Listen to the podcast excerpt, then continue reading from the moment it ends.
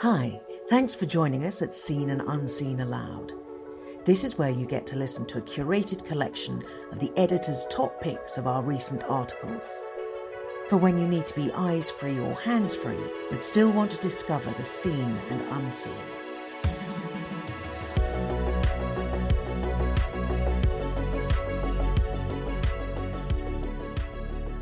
Sin Explained by Graham Tomlin. Little while ago, I went for a health check. They took a blood test, weighed me on the scales, poked around a bit. Soon afterwards, I got a printout of my general health. It told me that my blood pressure and liver function was pretty good, but I ought to watch my cholesterol, my calcium levels could be a bit higher, and my folate result was not great, whatever that is. It told me a lot about my physical health. What it didn't tell me was anything useful about my spiritual and moral well being. I began to wonder where I could get a spiritual health check. Is there a way of telling whether I am in danger of diseases that might affect my soul rather than my body? As it happens, the Christian Church has long had a spiritual health check, a kind of tick list for spiritual and mental well being. It's called the Seven Deadly Sins, and here on Seen and Unseen, we'll be running a series on it. Think of it as a chance to check out your own spiritual well being. Of course, the word sin has a checkered past. Peccatio, pesh, sunda, sin, whatever language it came in, it was once a terrifying word, a word that struck fear into the heart of almost every European. It had the same kind of emotional effect as the word Nazi or cancer do for us today. It was something you wanted to avoid at all costs, something dreadful and dangerous. Now it has changed from a Rottweiler into a poodle. Sin has been calmed down, domesticated, neutered. The word is now usually spoken with a smirk or a heavy dose of irony. Describing something as sinful usually means you think it is naughty but nice, or even seductive. We get perfumes called My Sin, or even a bakery called Sinful Cakes. Po faced people who denounce something as sinful seem to just want to stop other people from enjoying themselves. Yet there were reasons why the word sin had such a ghastly aura about it in the past. Sin was not harmless transgression of some random moral code invented by repressed and frustrated medieval clerics. For our ancestors, sin described a pattern of life that was quite simply destructive. Each of the seven deadly sins were a sign of poor spiritual health, just like a raised PSA count might be a sign of prostate cancer, high blood pressure, a sign of a risk of heart attack, and so on. Signs like greed, anger, lust, pride could destroy families, friendships, happiness, peace of mind, innocence, love, security, nature, and most importantly, our bond to our Creator. They wrenched us out of a proper place in the world, which is why it's worth knowing whether you're suffering from them or not. A passage in the Bible talks of sinful desires which wage war against the soul. That captures it well. These impulses or patterns of behaviour were not just arbitrarily wrong, but self destructive.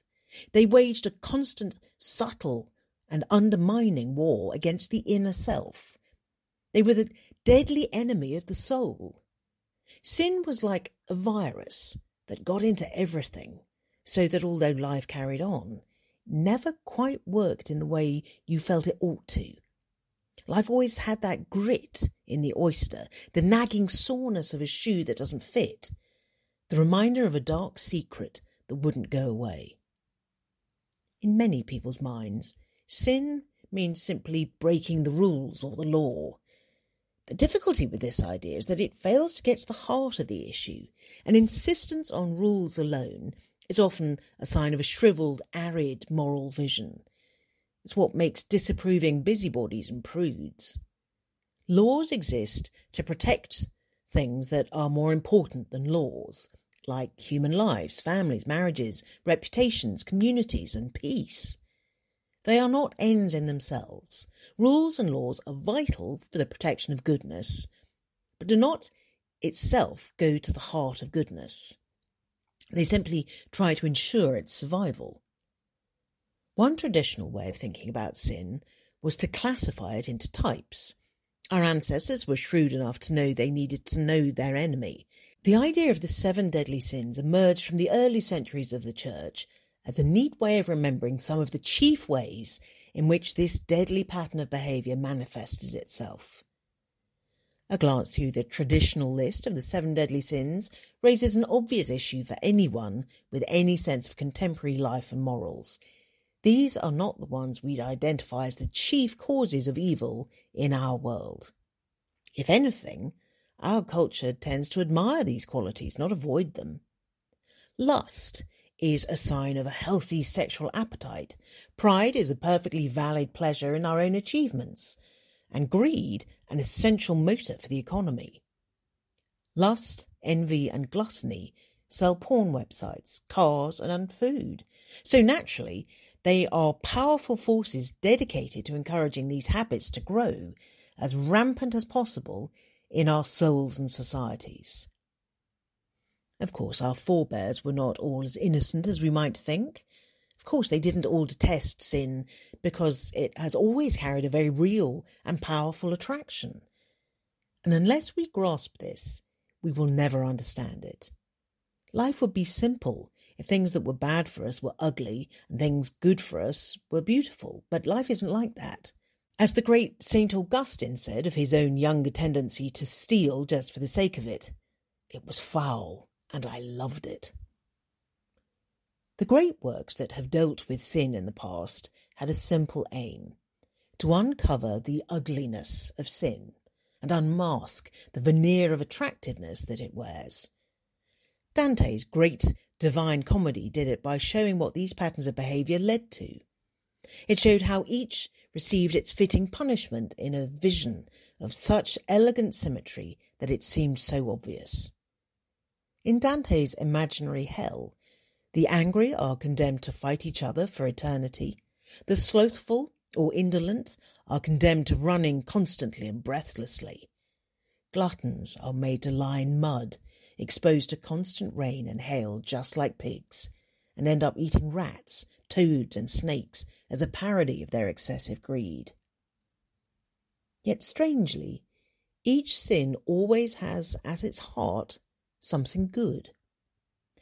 Medieval artistic depictions of sins portrayed them as misshapen and deformed versions of some good quality.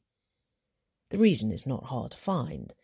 Lust takes the delights to be found in sexual desire and satisfaction and distorts it into an uncontrollable, damaging enslavement. Gluttony twists the pleasures of succulent roast beef and a glass of dark red Beaujolais and turns them into bloated, sickly overconsumption. There is always something of the grotesque about sin. In old fairgrounds, there was always one stall where you would place yourself in front of odd shaped mirrors, which would exaggerate parts of your body and shrink others. The result was, on the one hand, funny, but at the same time slightly frightening. Sin does the same thing. It takes something beautiful and makes it ugly by twisting it out of shape, so that it bears enough resemblance to the original to retain its attraction, but when seen in its full light is as ugly as, well, sin. On one level, it's funny. Most of our jokes revolve around the grotesque, things out of place, misshapen, strange. Yet there is a dark side as well, and it is that that these medieval imaginative poems try to unveil. Theologian Cornelius Plantinga says, A sinful life is a partly depressing, partly ludicrous caricature of genuine human life. Although it can seem a monstrous and terrifying power that threatens to overwhelm everything, in the end, evil can only ever distort something that is at its heart good. Evil cannot create anything. It simply twists, caricatures, or destroys.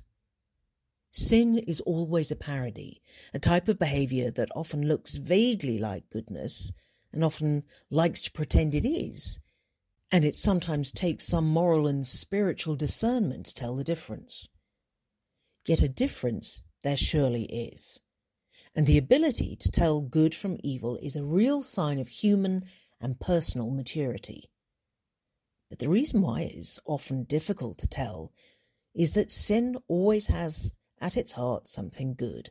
A fit of temper against a brother or sister or child usually justifies itself by the behaviour that provoked it in the first place, which was probably out of order.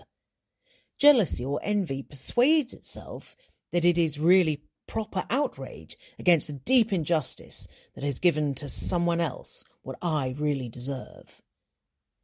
This means, of course, that however monstrous sin or evil are, in the Christian view of the world, they are ultimately trivial and pathetic when compared to real goodness. St. Augustine struggled all his life to understand the nature of malevolence. Towards the end of that life, the reality of evil began to recede from his attention, to be replaced by something much bigger.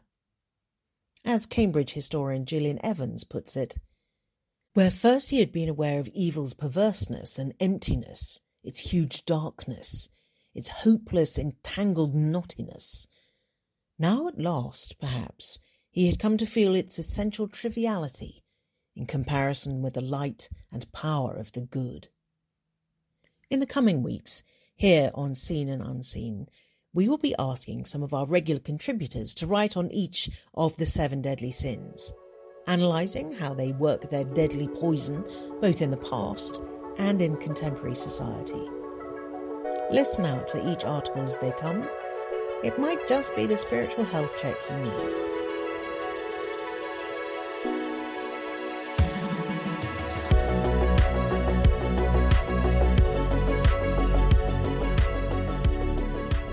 Envy, Jealousy's Evil Cousin by Roger Bretherton. One of my favourite exercises to facilitate with large groups of people is called You at Your Best. I introduce them to a list of positive qualities of character wisdom, gratitude, kindness, self control, bravery, etc. and then get them to pair up with someone they've never met. They tell a story of them at their best. When in the past week have they behaved in a way that was admirable? When do they surprise themselves with presence of mind or wisdom in action? It's a short exercise, it only takes six minutes. They tell the story, and the other person spots the strengths of character they hear in it. Most of the stories aren't that exceptional. A problem solved at work, a small kindness shown to family, an awkward but necessary moment of truth. But invariably, the room becomes deafeningly voluble as people share their finest moments with a receptive audience. It is amazing how energized people become when given permission to talk about living close to their ideals. Within minutes, people who had previously never met are gabbling away to each other like long lost relatives. Strangers have become friends. Outsiders feel included. No one wants to stop. When I finally managed to rein in the raucous joy of connecting people, I'm curious to know how they found the exercise. Almost always, someone will say that they found it unnerving to talk positively about themselves. The hardest part of the exercise was to admit to a time when they were strong, or kind, or wise, or brave, or honest. They noticed a kind of internal barrier to their willingness to voice their own virtues. It feels socially dangerous or ethically wrong to say good things about themselves out loud. Their social conditioning tells them that bad things will happen to them if they do. When someone voices a sentiment like this, a nervousness to acknowledge the goodness they contribute to the world, it is not an expression of humility or modesty. More likely, at some point, perhaps for a prolonged period of time, the very things that are best and most beautiful about them have been attacked and criticised. I'm pretty sure I'm dealing with a victim of envy. Envy is greatly misunderstood in our time.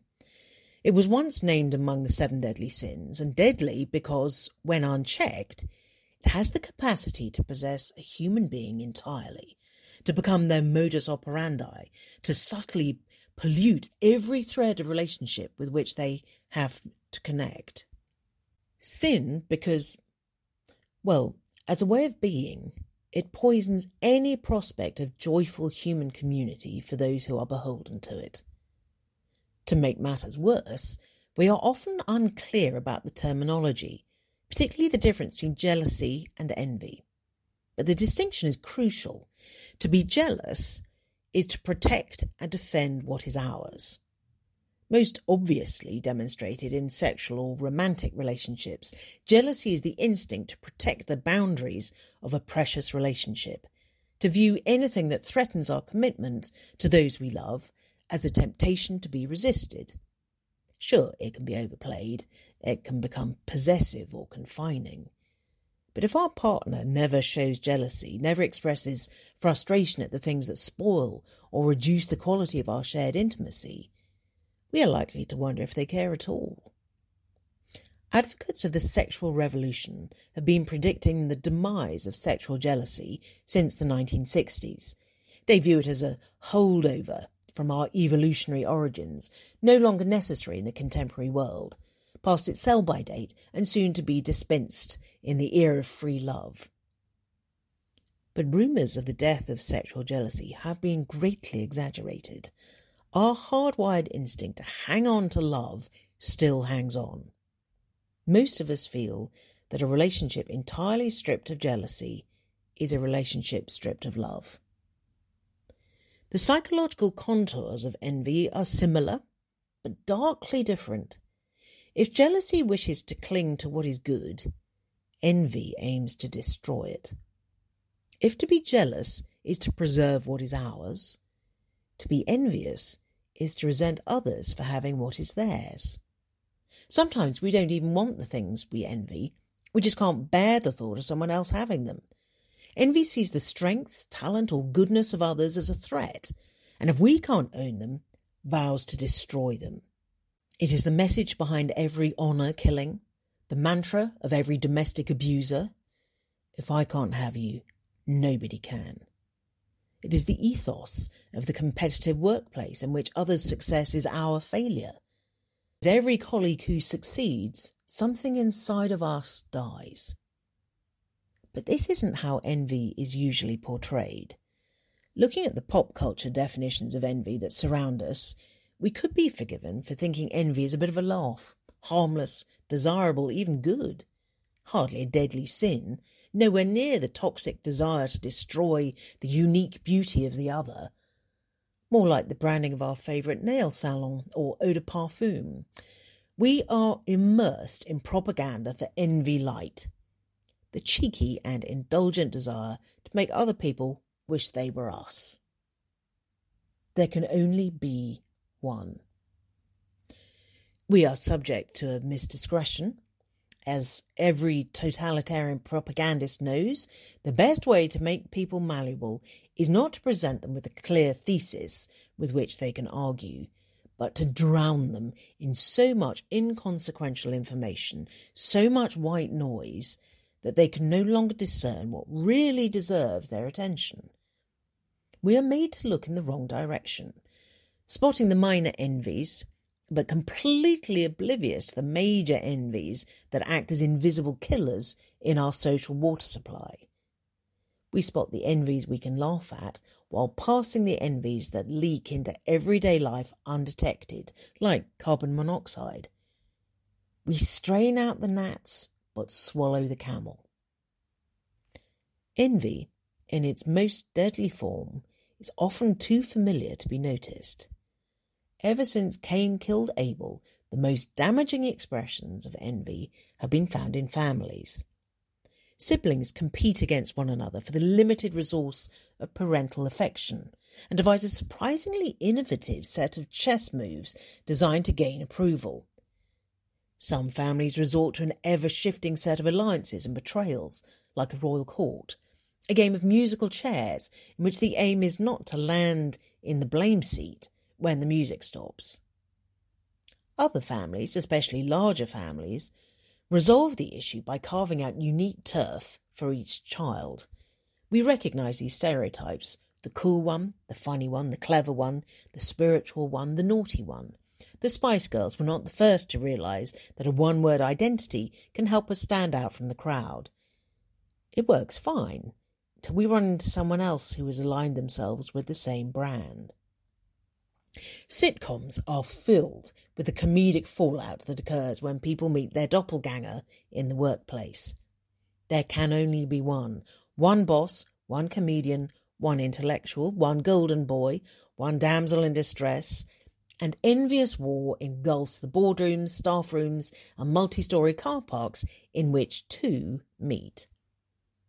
If we ever notice the green eyed monster rising within us, we would do well to ask ourselves what is the turf I thought was mine that this person is trespassing upon?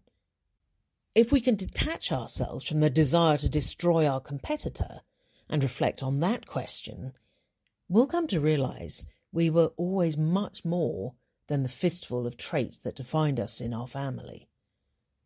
But perhaps the main reason envy is so bad, the reason it consistently ends up on those ancient lists of how not to be, is that it has no end game.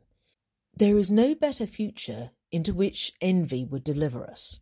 It simply aims to negate or nullify whatever threatens our ego at any given moment.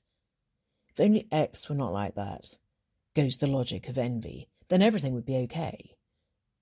But envy is a myopic state. It can see no further than the restoration of a self centered status quo.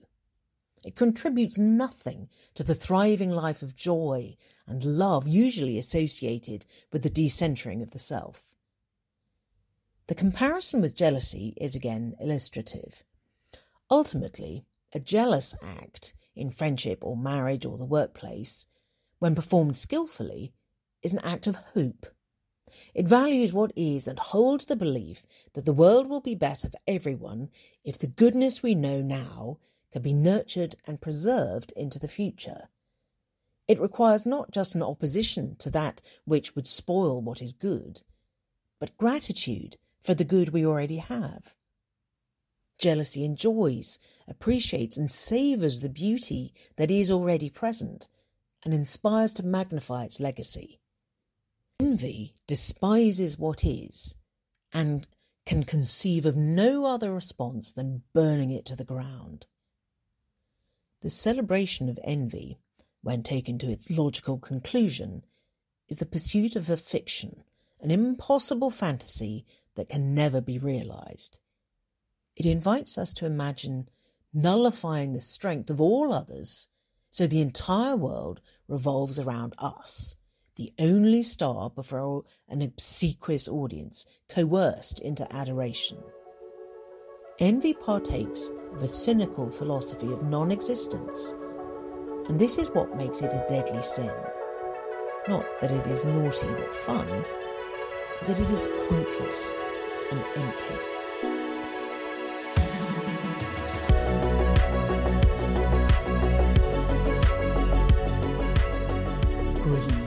No, I'll never have enough by Jane Williams. In the old Humphrey Bogart film Key Largo, the villain, played with a vicious childishness by Edward G. Robinson, is asked by Bogey what he wants. Rocco, Robinson's character, thinks for a bit and then says that what Rocco wants is more. Will you ever have enough? Bogey asks.